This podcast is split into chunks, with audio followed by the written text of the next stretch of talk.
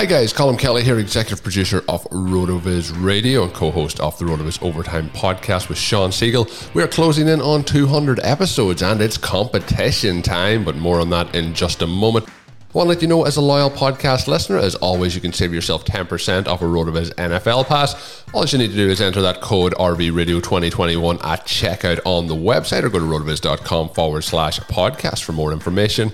You can get all the access to all of the great tools on the site, all of the content. Get yourself ready to win your fantasy championships this upcoming season. I mentioned competition time. Well, now here's the news. 200 episodes coming up here for myself and Sean. We're giving away some RotoViz subscriptions. It's super simple to enter. Just drop a five star review for RotoViz Overtime on your favorite podcast app for a chance to win. The top prize is a three month subscription and an appearance on a future RotoViz Overtime podcast to get to talk with myself and Sean. Already have a RotoViz subscription? Thank you for that. But don't worry, if you win, we'll add it on to your current subscription. So what are you waiting for? Drop that review today for the RotoViz Overtime podcast. And of course, when you're there, drop a rating for today's show as well that you're listening along to. Thanks as always for being a loyal podcast listener on RotoViz Radio. Enjoy the show.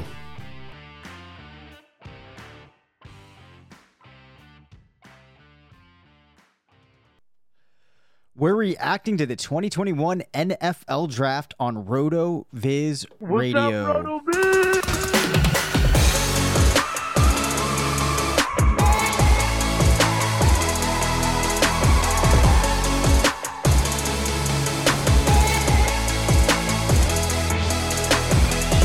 Welcome into the RotoViz Fantasy Football Show. I'm Dave Caban, one of the owners at RotoViz, alongside Travis May, our Devy coordinator, host of the College to Canton podcast.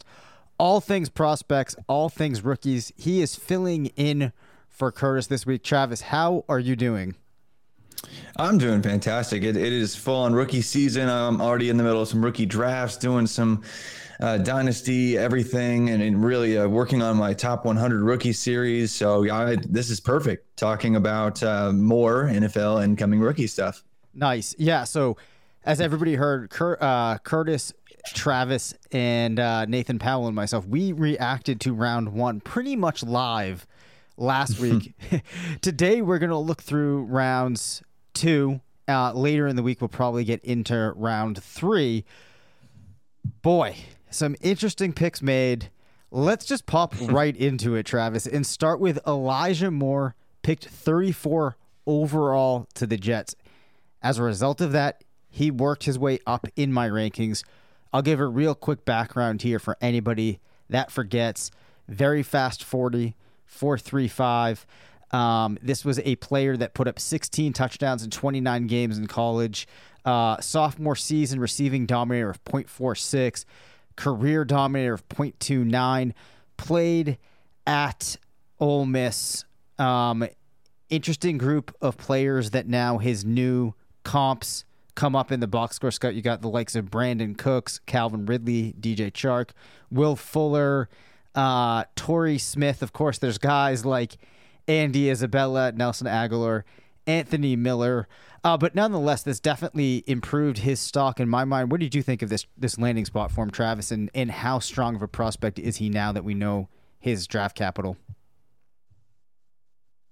You know, as I was listening live to, um, as I was listening live to the, the, the draft and just trying to figure out, uh, you know, where my favorite players were going to go, you know, seeing that Elijah Moore went to the Jets, uh, my initial reaction right away was like, oh gosh, going to the Jets. But the more, but the more I thought about if, if they are, they're trying to build weapons around their new quarterback. They just drafted Zach Wilson. Uh, they, are spending a top 40 draft draft pick on this guy. Uh, Carter is not getting any younger. They brought in Corey Davis to try to be kind of like an outside wide receiver. Elijah Moore can do a little bit of everything, though. He's not just a lot. He proved in his final season he could be even more efficient as an outside wide receiver. So I was really excited to see uh, just that vote of confidence and, and early capital uh, coming from uh, the Jets. So I think given how they're going to invest in him, I'm going to be pretty excited about the early target share that he might receive there. And, and he he more than anyone, I was, I think I've expressed this on multiple podcasts. I was less concerned about landing spot with him than just about anyone else because of his route versatility and success and, different wide receiver spots all over the field. And I mean, when you look at his production profile, he's gotten early enough breakout breakout age. He's got a 90th percentile plus adjusted production index, one of uh, the metrics we have at Rotoviz, uh, one that I worked on and built myself, looking at dominator yards per team pass attempt and touchdowns per team pass attempts. Uh, just about every kind of lens that you want to look through at Elijah Moore, it's like check box, check box, check that. Yeah, you check that one and this one and that one. And the only thing, if we're going to knock him, is just that he's going to the Jets. And the Jets just ruin people's careers.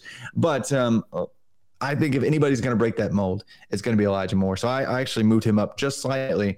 Um, he was already my wide receiver uh, three, but just I, I, moved him up one more slot in terms of overall ranking, I believe. So I, I'm really excited about Elijah Moore. Wow. Okay. Yeah. I mean, that is really impressive. For me, he cracked into my top five. I wasn't as high on him. Uh, you made a lot of in, you know really good points about the profile there, and then the other thing that kind of stood out to me while we were doing the ranking summit this week with the rest of the Rotoviz team that worked on the uh, the rookie guide Sean made some compelling arguments for Wilson. Uh, and when I consider that, the fact that this is a new coaching staff, we're going to kind of have a new era of Jets football. I realize that I need to correct to some level on my perception of this team. You're going to have Wilson, a guy with some upside, um, an athletic passer maybe the identity of this team can start to trend in the right way. And I mean, last year, Crowder, 89 targets. Breshad Perriman, now gone, 59 targets. Braxton Berrios, 55 targets. Chris Herndon at 46. Be all that as it may, and that we have new faces there, we only have so much of an idea of what's going to happen. Like you said, there's a lot of things that Elijah Moore can do. Um, and to me, there's no reason that he can't given where they drafted him, step right in a way and make an immediate impact. Um, so I, I, guess the final question. See, the great thing about talking to Travis is not only does he have the film side, he's got the analytics side. He's really got the whole picture. Is Elijah Moore one of these guys that's ready to hit the ground running, can come in and be ready to play in the pros? Absolutely. I mean, like as I kind of mentioned in his final season, he really proved he could play any wide receiver position. Yep. I mean, early on there was some some concern. It's like, oh, he's just like this gadget guy, this this slot wide receiver, uh, and that was partly just because of the, the, scheme that Ole Miss was running and the the kind of almost quarterback by committee back and forth nonsense they were running in 2019. But when Lane Kiffin changed things, cleaned things up, and gave the reins to Matt Corral, uh, we saw the depth and breadth of of every bit of talent that Elijah Moore had, and he was averaging basically over 10 touches per game for the Ole Miss Rebels, the entirety of that offense through the air. And so I, am confident he can he can garner that kind of uh, market share in any NFL offense, especially one that, that really needs a, a playmaker yep. to step up. Awesome. And I mean, it's very likely that he's going to be one of the best offensive players that they have on that team now. So hopefully he can be that playmaker. Now I'm I'm excited that I get to talk with you about this next player here because Javonte Williams was one of those guys that you really liked. We now have him going to Denver, selected at pick 35, which gets him into a list of comps from the box score scout with guys like DeAndre Swift, on Johnson, Mark Ingram, Felix Jones, Miles Sanders, Doug Martin, Eddie Lacy, Sony Michel. That is a pretty impressive list. The question that people are going to have, though, is Williams good enough to come in and supplant Melvin Gordon right out of the gate? So maybe quickly break down for us A, why you liked Williams so much, and then B, how much of a threat you think he could be to Melvin Gordon in year one. Yeah, so Javonte Williams was my running back three, I think, as early as last September. Uh, I had actually some deeper uh, Devy Fantasy Football League shares of John, Javonte Williams coming into the year just because of the opportunity uh, that he and Michael Carter were going to have in uh, one of the highest flying offenses in college football. And man, when they committed, as they kind of hinted that they would in spring ball, uh, to more of a, a run first uh, mentality and just to kind of grind through uh, you know their opponents and just run them into submission. Uh, Javonte Williams just took off, and he was their their go to in the red zone. He was the, the stronger back between the two, and and really when you, on, on tape he and, and really um, even measured speed, Javonte Williams, even though he weighs like 20 pounds more, was just as fast as Michael Carter.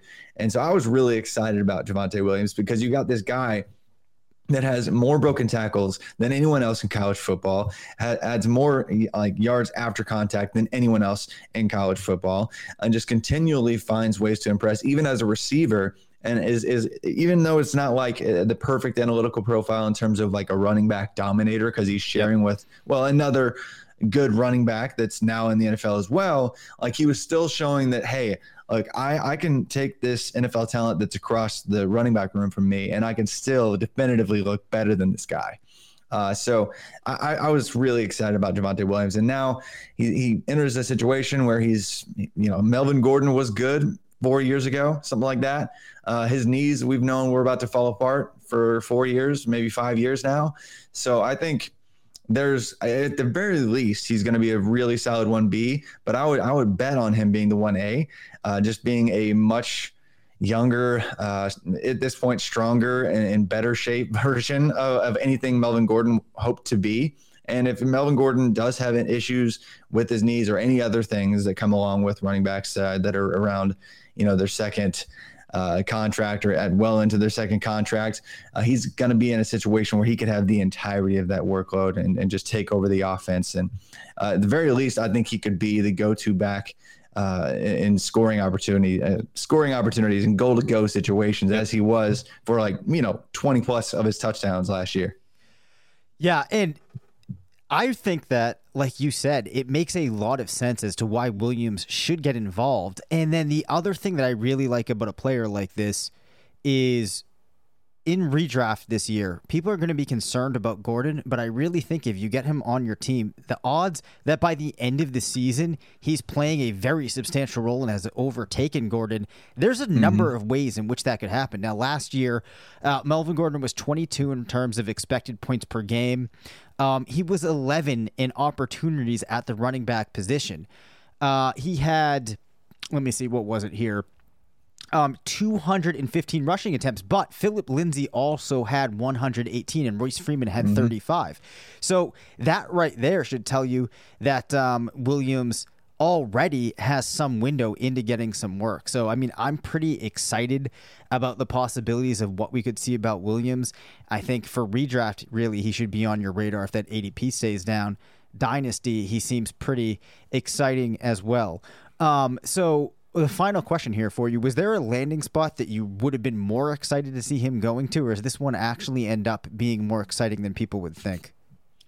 I think this one's more exciting than I thought because just like Elijah Moore, I initially I was like, oh crap, I, I wanted like the Falcons, and yeah. it was funny because I think that well the the Falcons traded out of this pick in the very and it was Javonte. I was like, dang it, come on, just keep the pick, and and uh, and I was hoping okay, so maybe it's not going to be the Falcons, but the Dolphins have a pick coming up, and nope, Javonte goes to the Broncos. I, I I was hoping early day two you would get the workload and a healthy offense in Atlanta I was hoping that Miami was just like so tired of playing this running back, uh, just carousel, trying to figure out, hey, does this warm body work? Uh, you know, I was I was hoping that they would just commit there, but uh, I, I, actually am, am uh, kind of pleasantly surprised after kind of looking at the opportunity and the shelf life of the back ahead, you know that, yep. even looks ahead of him. So yeah, I, I definitely like the spot, and he's well inside my first round uh, for uh, really both super flex and one QB. Very cool. All right, let's move on to a player here that uh, we at RotoViz really liked for a long time um, in this year's class. Then we kind of had this issue of his height, and that's Rondale Moore. Hmm. Nonetheless, despite being about five seven, goes at pick 49 to the Arizona Cardinals. For listeners, I want to remind them of this ridiculous freshman season that ended when he was just 18 and a half years of age. In 13 games, 1,258 yards, 12 receiving touchdowns, receiving dominator of 0.37. Given the draft capital, comps with guys like DeSean Jackson, Mike Wallace, DJ Chark, Brandin Cooks, KJ Hamler, Calvin Ridley, Randall Cobb, Dede Westbrook, Justin Hunter. I think the concern that people are going to have here, Travis, would be You have DeAndre Hopkins. Of course, that could be a good thing. You also have AJ Green. They've drafted Andy Isabella in the past. Can Rondale Moore really be the second option in Arizona and turn that into something really productive from a fantasy lens? What do you think? They've been trying to get somebody that looked like Rondale Moore for a few drafts now. I yep. mean, if you look at like Christian, like Rondale Moore is is everything they wanted Christian Kirk to be, and then they wanted Andy Isabella to be, and like he's the best of everything that those guys do and more, except he's stronger and he's faster, uh, and he's potentially more agile than any of those guys. And then analytically speaking, he's got the like he was basically after his freshman year, he was done. It's like, okay, check. I can just sit out the next two years and I'm good enough to play in the pros already. I could have out of high school. Like he was already benching small SUVs out of high school. You know, like just it was just ridiculous. He was a freak. And it was really weird that he was I think it was really just his size, even coming out of high school, that kept him from being in five star status. Cause yep. He ran in the four threes, like verified four three three in high school. And so uh, he, he, basically turned down Alabama uh, in the same class, I believe that uh, Jaylen Waddle, you know, was in, and, and so he um, uh, he actually could have gone to Alabama, and uh, I think everyone would have liked him even more if he played for Alabama. But man, he dominated and won the Paul Hornung Award for being the most versatile player in all of college football in his true freshman season. Like that doesn't happen. Like if you and if you look at if you look at the guys that that won that award uh, before him. You're looking at guys like Saquon Barkley. You're looking at guys like Jabril Peppers, who was like a two-way player in college. O- Odell Beckham Jr. Like a bunch of first-round talents. Like that's what we're looking at with Rondale. And the only reason that he wasn't was really just because of his height. Because yep. uh, he was he was mocked well inside the first for for months, uh, and so people were like, "Oh wait, he's you know two inches shorter than what we thought he might be," and really that's just an overreaction because he was already a unicorn in every way, shape, and form. Uh, and so I, I, would much rather bet against somebody who fit a mold that we've seen fail several times rather than something that we've basically never seen before. And so uh, I think he's going to have a role and he's going to have it early. But this first year might not be perfect just because they still have a, a few other faces around. But I think by year two, he's going to be the definitive second target in that offense. I really loved the way that you summed that up there with some of those thoughts on more. And and the thing that I thought was the most interesting about it was when you would watch him play, you never would have questioned if somebody had even said to me like that guy's 5'10, right? So like to find out that he was the 5'7, I did have to take some time to digest that, but it's it's one of those things if it doesn't manifest into what he's actually doing and the way he was challenging corners, safeties, pretty much everybody on the field, it doesn't really need to matter to me that much. And also, he's going to do a coach, Cliff Kingsbury, that's probably younger, wants to use players in a more creative way than some of these other landing spots that we could have seen. You know, there's a point in time where I was hearing people talking about him going to the Packers. Can you picture him with Mike McCarthy versus somebody like Cliff Kingsbury? Right. So, overall, this should be a good spot for him to go. And then also, you know, you get to have him lining up opposite DeAndre Hopkins which I actually think is something that should boost his value as he transitions in. So all good things there. Yep, right, same page. And plus, he went to my alma mater, so I, I'm a little biased. But yeah. nice, very nice, very nice. Got to add that in there. All right, so um, let's talk about a player that you have liked more than many other people I'm really also glad this is working out perfect for me because now we get to hear you talk about Tutu Atwell goes to the Rams, and I think that some people are going to view this as a confusing landing spot, given the fact that you have Robert Woods firmly entrenched there. Of course, you have Cooper Kupp. They brought in uh, Van Jefferson fairly early in the draft last year. They also have DeSean Jackson. Um, Tutu Atwell weighs potentially is it actually the actual number is it 149 or 1 145 do we so know? with his with his pro day i believe it was 155 with his indianapolis medical check it was 149 yep. So i mean uh, my weight fluctuates like crazy. If i weigh in the morning i'm i'm way lighter than in the yeah. evening. I, I don't care. It's around 150 pounds whatever it is uh, he basically like I think I, I, don't know how many people I've seen on Twitter or even on podcasts like, yep. yeah, I weighed 150 when I was in middle school. It's like, congratulations, like you yeah. were a, Husky middle schooler. I don't know. It's just, I don't know, but it's just people want to pick him apart. But uh, he would probably be the basically the first 150 pound wide receiver to succeed. There are a few guys that kind of checked in early, uh, you know, just under that or right around that. Like even uh, who was it? Uh, John oh, Smokey Smokey Brown. Yeah, John Brown. Like he was super light. He's gained weight. In fact, he's probably gained like 20 pounds since he's been in the pros, and uh, that could happen with Tutu, and he would still maintain some speed. But with Tutu, people, I feel like they just oversimplify things. They look at his his size and they look at his highlight reel and they go, "Oh, he's just a gadget guy." And that he was all he does is jet sweeps and all he does is screens uh, from the slot and he he can't do press or whatever. But like if you look at his ridiculous 2019 season, he had almost 1300 yards and i know like if you look up his highlight reel uh, yep. you're going to see a lot of jet sweeps but that actually only accounted for uh, you know, 250-ish yards at total. So he had over a thousand yards outside of all those sweeps that you're thinking account for all of his game. Uh, and uh, yeah, he, he did it because he was fast enough to get to the edge and he was agile enough to add YAC. He was the top five wide receiver in the nation in 2019 in terms of uh, yards after the catch. Um, only behind, I believe it was DeVonta Smith, uh, CeeDee Lamb, and Henry Ruggs. I think those were the only three power five wide receivers that were ahead of him in terms of yards after uh, the catch uh, yep. per target. So I mean, he he checks a bunch of metrics we love. He had a 91st percentile adjusted production index after 2019, uh, and the offense overall sputtered this this past year a little bit with uh, Malik Cunningham figuring some things out at quarterback. But Tutu does a lot of things well, and he's going to play a role early on. Uh, if you look at the targets that they just lost, they just for some reason the Titans thought it would be a good idea to bring in Josh Reynolds after being a wide receiver three or four for for forever. He's not good, but so he had 81 targets, and they they just sent Gerald Everett to I believe the Seahawks on a one year deal, and he's he he had 61 targets. So like they just shed 140 targets. I know Woods and Kupp just ate a bunch of targets. I think 120 plus each but I think there's still a role for him to fill that they haven't had yet. And Van Jefferson, Van Jefferson, I think they quickly realized, oh crap, this guy's old and bad. He's already like 25 years old. Let's try again. So I, am firmly believing that Tutu is going to have a role early on. Yes, and, and to the point too, um, just because Van Jefferson went early last year, let's remind people that this was something that was not expected. Because if you had looked at the overall profile for him, he did not look like the type of guy that was going to go anywhere near where he did. Now, I, I think we should probably also mention with Tutu. In 2019, he scored 12 touchdowns in 13 games. In yeah. 2020, he scored seven touchdowns in nine games.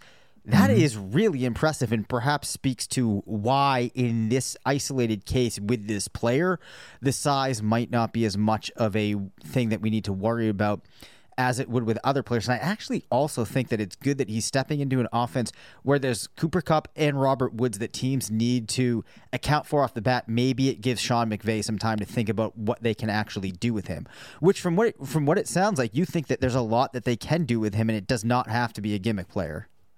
No, but I think he's immediately the guy that they go to if they want to kind of funnel a play to and, and build something special and create something for because yep. he can just do so much with the ball in his hands in a way that literally no one else on the offense can.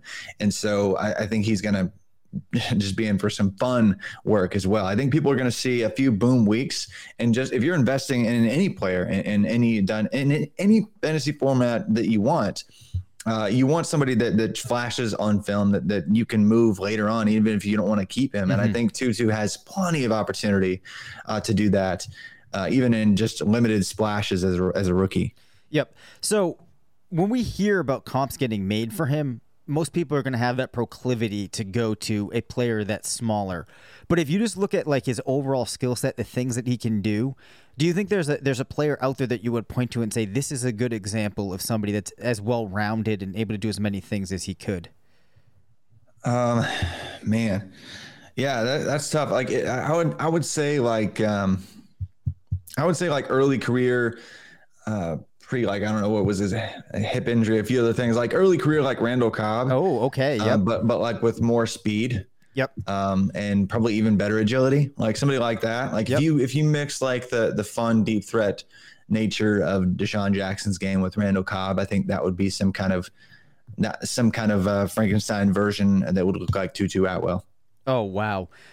All right, so Upside, anyway. Travis, this is this has been an absolute smashing success because I was really hoping that I could leave this podcast with a lot of enthusiasm about Tutu. And I think that you have managed to get me there. Good. Which is uh, pretty incredible. Yeah, some some listeners are like, "Shut up, man! You're so wrong. He's still just 155, eh, whatever." It's like I'm, I'm just excited. I just like I love rooting for the guy, man. I, it's just he, has got a fun profile. Got the capital now. Let's just let's just call it a day and, and realize that he's a good player. I love it. All right, so uh, we are going to have more pods with Travis this week. But Travis, uh, let these people know where they can find you, and I want to make sure that everybody goes out and does this. Sure. Uh, you can find me on Twitter at ff underscore Travis M. I talk things on Clubhouse at Titan Travis, and uh, I've got the top 100 rookie series coming out in a few different segments this week, uh, both uh, individual defensive players and offensive players. Uh, so yeah, should be a lot of fun. Yes, and definitely go check out the College to Canton oh, yeah. podcast. My own podcast. yeah. the College to Canton podcast where I talk about everything, basically college prospects and the journey from you know recruit, prospect, rookie, all the way to the Hall of Fame. It's a lot of fun. Awesome. All right. Well, really, really appreciate you coming on. Reminder to listeners if you want to win a t shirt, send us in a question at 978 615 9214. Thanks for listening to the RotoViz Fantasy Football Show. Don't forget to rate, review, and subscribe. Follow us on Twitter at DaveCabanFF and at CPatrickNFL. Email us at rotovizffshow at gmail.com. Visit rotoviz.com forward slash podcast for more information on listener only discounts. And until next time, thanks for stopping by.